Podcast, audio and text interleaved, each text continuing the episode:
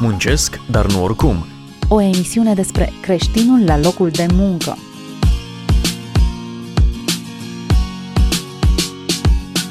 Bine v-am regăsit! Continuăm seria Soluții biblice la provocări contemporane, iar astăzi ne-am propus să vorbim despre identitate și comercializarea identității. Invitatul nostru și astăzi este domnul Sebastian Văduva, conferențiar universitar, doctor în management, directorul Facultății de Management și Informatică din cadrul Universității Emanuel din Oradea, antreprenor în serie. Bine ați revenit! Bine v-am regăsit! Este o plăcere să stăm de vorbă, să înțelegem din perspectivă biblică ce se întâmplă cu lumea în care trăim. Da. Vorbim astăzi despre identitate, despre comercializarea identității și dacă data trecută am vorbit despre internet și despre comunicare și despre lumea aceasta virtuală, chiar m-am gândit că s-ar putea în această lume virtuală să începem să avem o identitate virtuală și să ne întrebăm până la urmă cine suntem. suntem. Așadar, credeți că este riscul să ajungem într-o criză de identitate? Cred că unii dintre noi deja suntem acolo.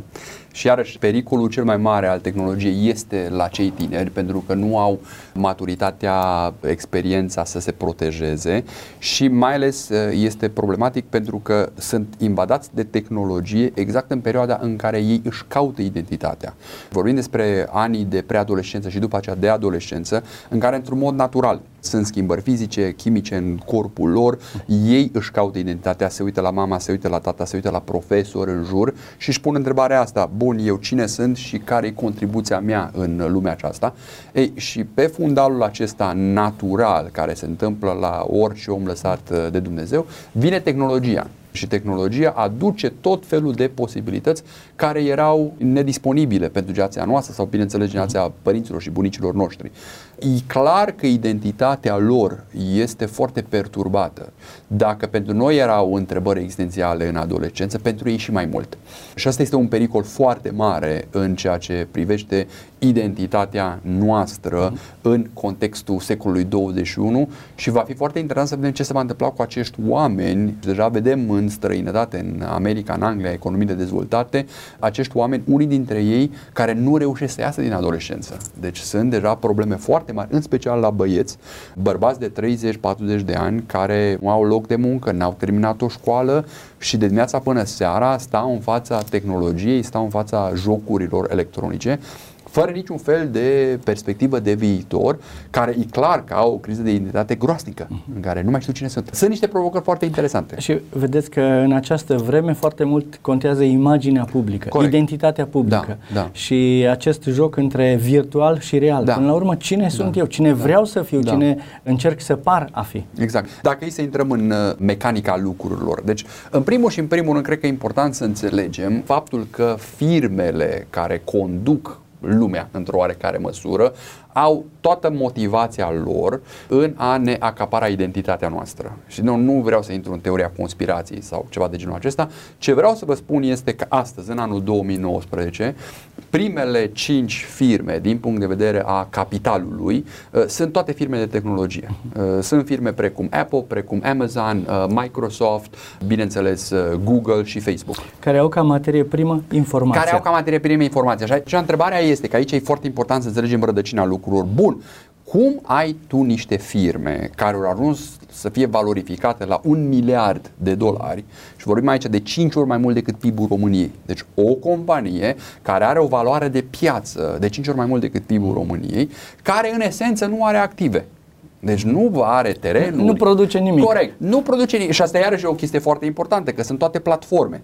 Bun, domnule, cum o firmă ca și Facebook, o firmă ca și Google, hai să spunem că Apple-ul mai produce măcar niște uh, chestii tangibile pe care le vinde, dar restul, Amazon, nu are niciun activ au active, uh, exagerez, bineînțeles, dar nu au activele cu care noi am fost obișnuiți. Uh, la o uh, firmă precum Dacia sau o firmă precum, nu știu, tractorul, tractorul în care vedeai acolo lucruri solide.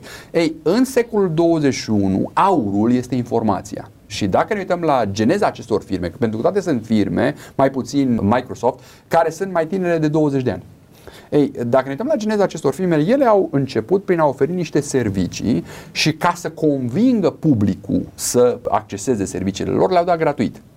Deci nu a costat absolut nimic ca să-ți faci cont pe Facebook. Mhm. N-a costat absolut nimic ca să folosești Google-ul ca și motor de căutare și toată lumea a stat și să o uimit, măi, stai puțin, dar cum pot oamenii ăștia să dea niște servicii extraordinare, Mhm. să dea servicii de hartă, să-și dea servicii de calendar, să E-mail. dea e-mail, toate gratuit. Nu se poate, măi, ce, ce sunt oamenii ăștia, filantropi, nemaipomeniți. Ceea ce nu ne-am dat noi seama este că, de fapt, ceea ce ei au luat la schimb au fost informațiile noastre, sau mai important de atât, aprentele noastre digitale. Adică tot ceea ce noi am făcut a fost înregistrat și înmagazinat. Bun, și ce au făcut cu informațiile astea? Adică toate căutările noastre pe Fiecare internet, căutare pe informațiile pe care le-am oferit noi, eu știu, pe locurile pe unde am umblat, Corect. Păi stai să luăm internetul, că sunt două lucruri. Deci în, în aspectul fizic este toate lucrurile pe care noi le-am căutat pe internet, cât timp am stat pe fiecare website, deci vorbim aici secunde, dacă este vorba de feed de la Facebook, câte secunde am stat la fiecare internet, pe care am clicuit și ne-am dus mai departe, la care am dat like, deci toată această informație este înmagazinată și este de fapt identitatea noastră, din punctul lor de vedere. Adică ni se face un profil psihologic. Exact. Ni se face un profil psihologic care după aceea este vândut. După aceea este vândut și dacă ne uităm la felul în care aceste firme au câștigat bani, ei de fapt câștigă bani prin tot felul de contracte de reclamă. Impresia noastră este că dacă ni se face un profil psihologic, poate ni se servesc anumite produse. Eu știu, ne-am uitat mai mult la pantofi, ne vor apărea Asta- reclame asta e cu ideea. pantofi. Da. Dar cineva spunea până la urmă, tu ești produsul. ești produsul. Și ne îngrozește. Da, adică da, da, da, noi da. suntem vânduți. Corect, Nu da. pantofii sau alte produse. Exact. Și vreau să mă duc mai departe și să vorbim, ok, asta este pe website-uri. De când avem cu toții telefoane mobil, telefoane inteligente, Mhm. din toată amprenta noastră digitală este mult mai mult decât doar pe ce website-uri am fost. Pentru că acum noi putem să știm, și eu am o aplicație pe telefonul meu, câți pași am făcut într-o zi. Mhm. Google Maps știe exact locațiile la care m-am dus, la ce oraș am vizitat, în ce țări am fost, absolut tot, tot. Deci este această idee în care informația despre mine este acumulată și urmează să fie vândută. Aici este partea foarte interesantă pentru că vreau să revin la identitatea pe care vreau eu să o arăt altora și astea sunt prin pozele pe care eu le fac și așa mai departe și după aceea identitatea mea adevărată pe care de multe ori nu o știu eu atât de bine precum o știu aceste firme. Repet încă o dată. Chiar mă gândeam, sunt brățări care Da. ne iau și pulsul, Exact.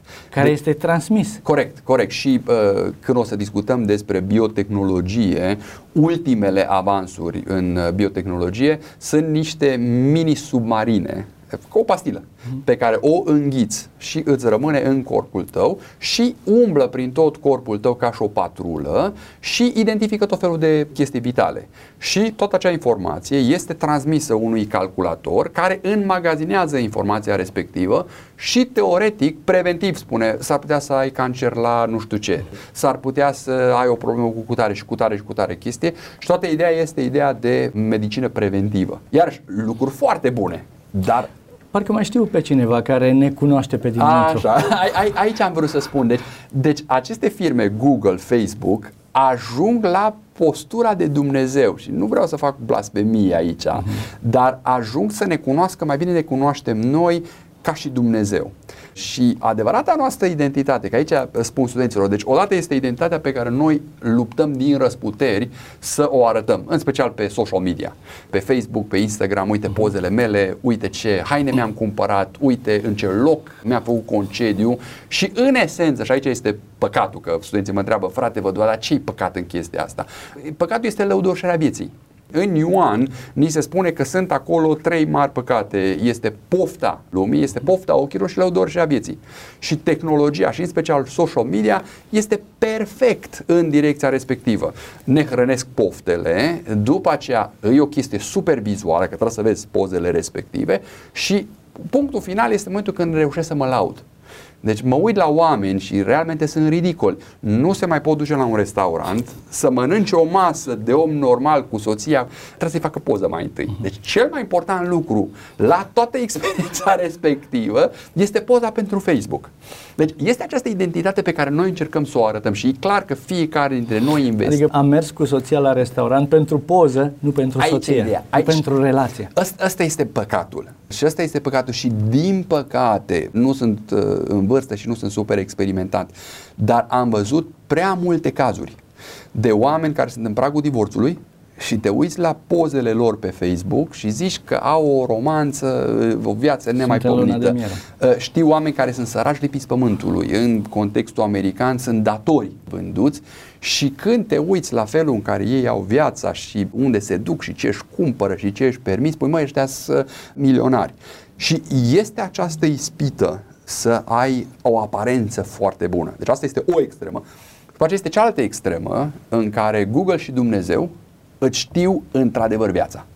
Îți știu într-adevăr interesele. Știu exact unde ai fost, cât ai stat, ce site ai navigat, ce ai făcut și toată amprenta ta digitală este înmagazinată și este folosită de Google pentru a te manipula și în uh, Statele Unite deja este acest scandal extraordinar începând cu anul 2016 când alegerile prezidențiale au fost influențate de tot felul de agenți, de tot, tot felul de oameni care au manipulat această informație ca să transmită anumitor oameni fake news. Aici astea sunt cele două lucruri. Deci odată știm predispozițiile oamenilor, ce le plac, ce navighează, la ce dau like-uri, pe cealaltă parte sunt foarte ușor de manipulat. Sună diabolic. Exact așa face cel rău. Adică ne punem o miala în față Ex, ca să ne ducem în exact. acea deci, direcție. Deci, deci este, este clar mașinația și lucrătura celui rău. Ce spune uh, Iacov? Fiecare este atras de pofta lui însuși și momit și pofta, odată ce a zămislit, dă naștere păcatului. Și în același timp putem fi ușor șantajați. Da, suntem șantajabili. Și este sistemul mafia. Nu poți să intri în mafia, și cred că toată lumea știe chestia asta, până ai ucis pe cineva și crima aia trebuie făcută public ca să știe toată lumea că dacă vreodată vrei să ieși din mafia, au poze, au absolut totul împotriva ta, deci nu mai ești de acolo. Deci, deci ești prizonierul acelei lumi. Și din nou, nu intru în teoria conspirației, dar ca și om care mă uit la știri și care înțeleg un pic ce se întâmplă din punct de vedere macroeconomic și politic, în mare măsură problemele pe care le are Occidentul. Și vorbesc aici în special Anglia, în special Statele Unite și tensiunile care există cu naționalismul și cu toate celelalte chestii, nu cred că ar fi fost posibile fără acest furt de identitate, fără această manipulare.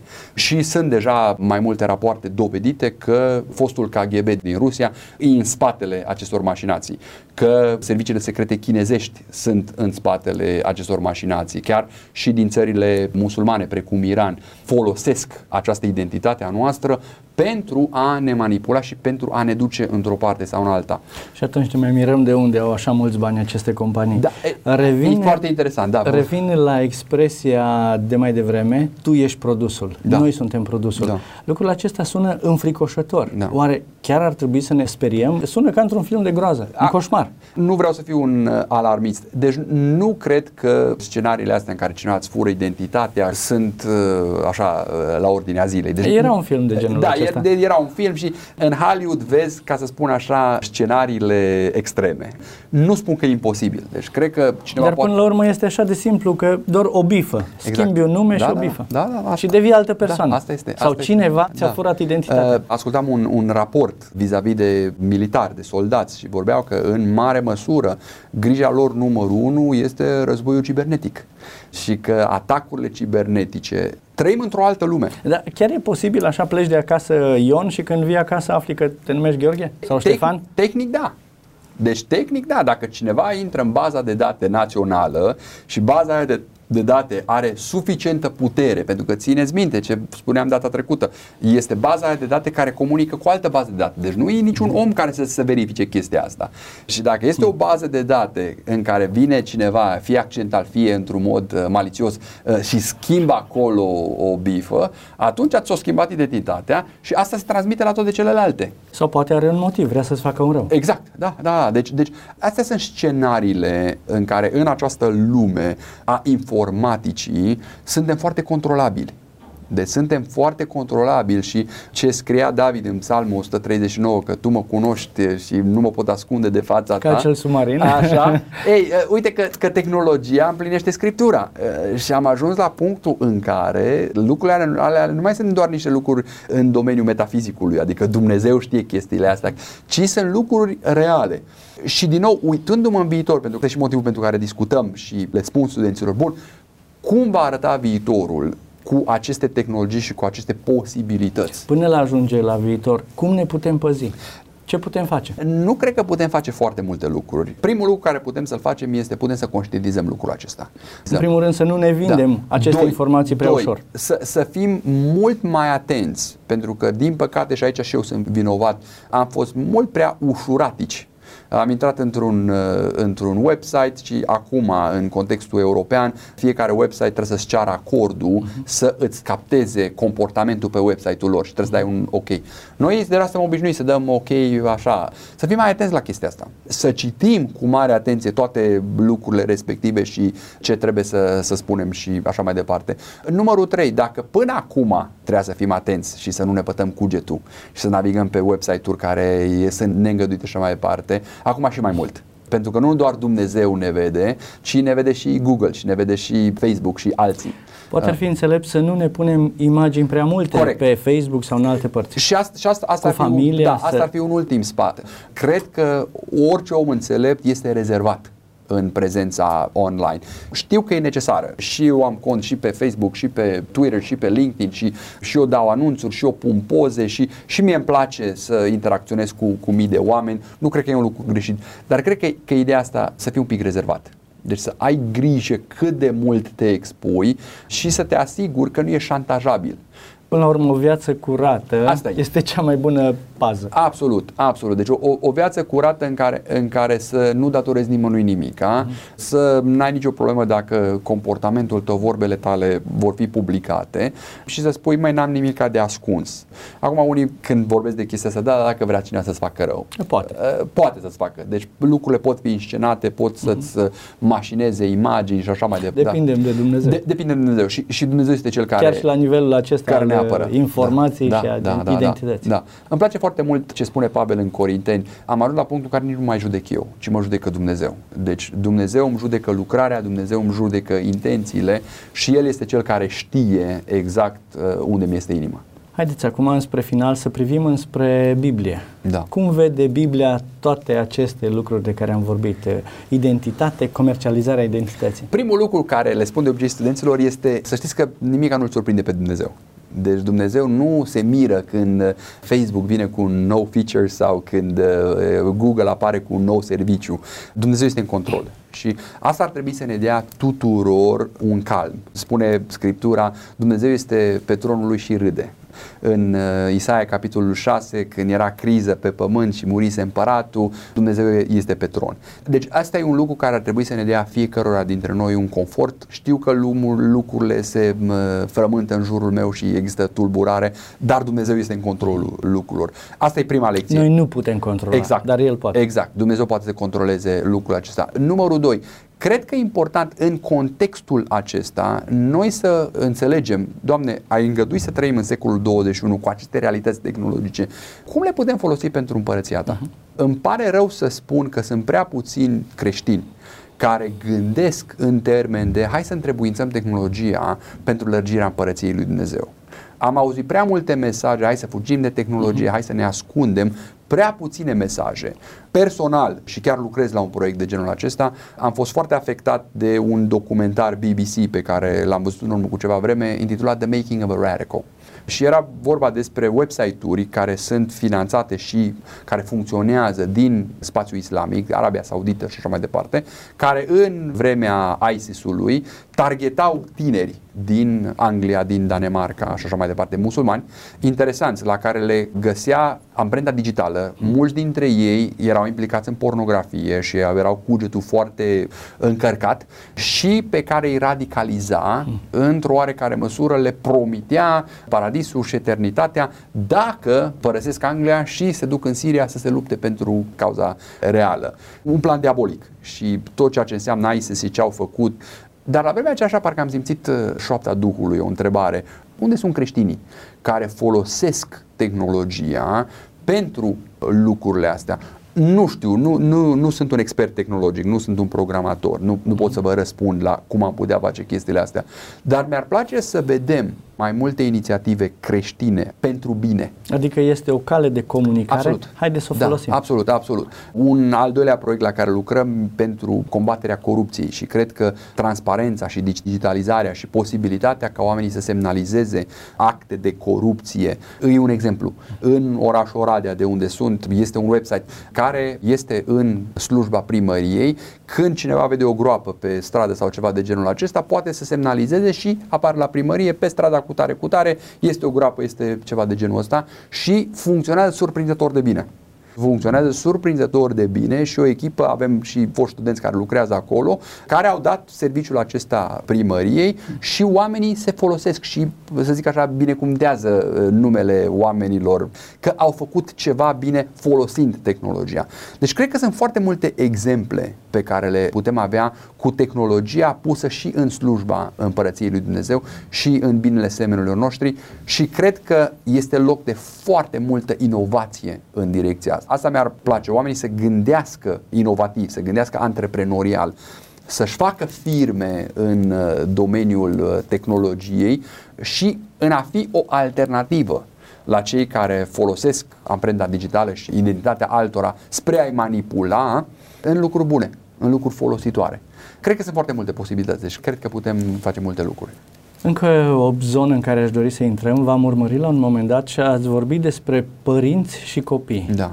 Părinți care probabil și acum ne urmăresc. Cum putem să ne protejăm copiii de toate aceste riscuri? Foarte important, foarte important. Și când vorbesc despre tema asta, motivul numărul unu pentru care părinții adoptă tehnologia este că este un surogat foarte bun pentru timpul lor. Adică decât să stau eu să petrec două ore cu fica mea, mai bine îi dau o tabletă și downloadez ceva pentru că asta am eu două ore de libertate. Uh-huh. Nu sunt antitehnologie, dar părintele trebuie să știe mult mai mult decât copilul. Îi foarte periculos părintele care vine și spune adolescentul meu mă învață și mă dictează și așa mai departe. Știu că le este mult mai ușor adolescenților, dar părintele trebuie să țină pas cu copilul. Numărul 2. Tehnologia nu înlocuiește relația. Trebuie să existe această discuție. Dacă copilul tău are relații aparent mai uh, strânse și mai apropiate cu cineva care e la sute de kilometri decât le are cu tine, este o problemă. Acolo e o bombă cu ceas, care mai devreme sau mai târziu se va întâmpla ceva uh, periculos. Numărul 3. Tehnologia e foarte important să nu fie cuplată cu secretomania. Uh-huh. Adică calculatorul ar trebui făcut, pus în mijlocul casei, toată lumea să vadă ce se întâmplă, ușa la dormitor nu-i voie să fie închisă, nu există conceptul ăsta de privacy și spun părinților foarte des, dacă vă întreabă vreodată copilul, dar tati, mami, n-ai încredere în mine? Vă rog frumos să le dați un răspuns academic, nu, n-am încredere în mine. Cum să am încredere în tine? Deci nu vă fie frică să le spuneți chestia asta și am bază biblică pentru chestia asta. Apostolul Pavel, care a avut revelații, care a fost chemat super special de Dumnezeu, care a fost un sfânt, spune, mă port aspru cu mine însumi ca nu cumva după ce am propovăduit eu altora, eu însumi să fiu lepădat. Sau în roman merge până la capăt, nimic bun nu locuiește în mine, adică în trupul meu. Pentru că vreau să fac binele și binele pe care vreau să-l fac nu-l fac și rău pe care nu vreau să-l fac, iată ceea ce fac. Nu se pune problema un adolescent de 14 ani, săracul care e plin de hormoni și de crize de identitate, eu să-i dau telefonul mobil, eu să-i dau uh, laptopul, să-l închid în cameră și să las să stea acolo 24 de ore, că am încredere în el. Nu, n-am încredere în mine și am 40 de ani Mulțumesc. de zile. Mulțumesc, 43. Deci, cum să am încredere în el? De aia cred că e foarte importantă această onestitate și transparență cu copiii noștri în care să le spunem mulțumim Domnului pentru tehnologie, că suntem în secolul 21, că sunt aceste servicii și softuri, dar sunt pericole. Hai să le discutăm, spunem la ce ești ispitit, spunem unde caz, văd că te tulbură. Noi facem chestia asta cu fetița noastră, care are 8 ani. Chiar și cu fetițele trebuie? Absolut. Absolut, deci și fetițele și băieții, pentru că ei, ei deja sunt digital natives, deci ei s-au născut cu tableta în mână. Le vine natural chestia asta. Probabil că băieții sunt mai uh, predispuși, predispuși da, la da, pornografie. Da, da, Unde da, este riscul da, pentru da. fete? Ambii sunt predispuși la lumea virtuală. Și Sau pot fi, pot deveni victime mai repede deci, fetele? O, odată, sunt predispuși la lumea virtuală pentru că lumea virtuală este mai atractivă decât lumea naturală. Uh-huh. Deci pe tableta respectivă sunt mult mai multe lucruri Stimuli. mai interesante, mai palpitante decât lumea reală. După aceea, fetele sunt mult mai uh, predispuse la partea relațională. Când cresc la partea de imagine, să-și facă poze, să se trimită una la, una la celelalte, să comunice non-stop, au, au chestiile astea. Dar uh, e clar, băieții sunt mai predispuși în special la, la partea de pornografie și la jocuri. Deci astea sunt cele două, inclusiv și am avut cazuri de băieți care au intrat în jocuri pe bani, adică cu pariuri, au pierdut bani, s-au îndatorat și așa mai departe, care sunt cazuri extreme și foarte grave. Dar trebuie vegheat. Deci trebuie vegheat asupra tehnologiei și eu mi-am făcut pentru mine, fetița mea trebuie să învețe despre tehnologie de la mine. Nu de la prietenii ei, nu de la colegi, nu de la... Eu sunt tutorele ei, eu i-am cumpărat tabletă, eu îi voi cumpăra telefon mobil, probabil când o să crească mai mare și pas cu pas vreau să văd ce aplicații are pe tabletă, îi luăm un joc nou și de obicei luăm toate jocuri educative care o învață, fie o limbă străină, fie matematică, fie ceva de genul ăsta și deja avem uh, experiență. Uh, jocul respectiv te tulbură, bun, îl dezinstalăm. Nu știu de ce te tulbură, nu sunt de profesie, te-a tulburat, bun, ai stat o oră la... La ce vă referiți? Ce tulburare? O, o, văd, o văd că e mai agitată după jocul uh-huh. respectiv și în special când îi le iau. Asta este de obicei Mai testul. mulți copii sunt agitați. A, a, atunci avem o problemă. Și ăsta, ăsta ne este testul. Și am învățat-o pe viața noastră, versetul care spune nimic să nu pune stăpânire pe tine. Uh-huh. Și dacă tehnologia respectivă pune stăpânire pe tine, înseamnă că e o problemă. Și ea, bine se mi o întoarce, că și ea când mă vede că cu calculatorul și nu mă pică, mai trebuie să răspund la mailul respectiv, tati, n-ai spus că nimic să nu pună stăpânire pe tine. E o stradă cu două sensuri. Și și eu sunt predispus la această atractivitate către tehnologie, către știri, către toate celelalte lucruri. Trebuie să veghezi la fel ca și ea. Ceasul ne spune că e vremea concluziilor. Da. Am vorbit despre identitate și comercializarea identității. Am putea încheia pozitiv? absolut, absolut. Deci este un nou model de business care nu cred că este un model uh, păcătos, chiar dacă poate fi folosit într-un mod negativ uh-huh. și fără acordul oamenilor, informațiile lor să poate fi vândute în dreapta și în stânga. Este o conotație, este un aspect uh, spiritual pentru că în sfârșit vedem cu ochii noștri ceea ce ar fi trebuit să știm dintotdeauna despre puterea lui Dumnezeu. Adică că ne vede că mhm. știe fiecare lucru despre noi, uite că Google ne dovedește că e posibilă chestia respectivă. Și lucrul ăsta ar trebui să ne responsabilizeze. Pe partea cealaltă, trebuie să gestionăm tehnologia, trebuie să fim în pas cu ea, trebuie să învățăm pe copiii noștri, în biserici trebuie să discutăm despre chestia asta, trebuie să avem cercuri tehnologice la, la școală. Nu ne putem permite să fim în urmă. Asta e o durere foarte mare a mea pe care o am pentru că văd că multă lume spune nu înțeleg, nu pricep, nu mă interesează, lasă-i pe ei, lasă să meargă ei. Nu. Și noi trebuie să ținem pasul cu, cu lumea în care trăim. Mulțumim tare mult că ați fost astăzi împreună cu noi. Astăzi am vorbit despre identitate și comercializarea identității împreună cu domnul conferențiar Sebastian Văduva de la Universitatea Emanuel din Oradea. La finalul acestei discuții, dacă nu v-am speriat, ne bucurăm, dar dorim să vă lăsăm cu această încurajare. Dumnezeu este în control. El știe viața noastră mai bine decât oricine, El știe inima noastră. Până la urmă, ce facem noi bine cu tehnologia? Muncesc, dar nu oricum. O emisiune despre creștinul la locul de muncă.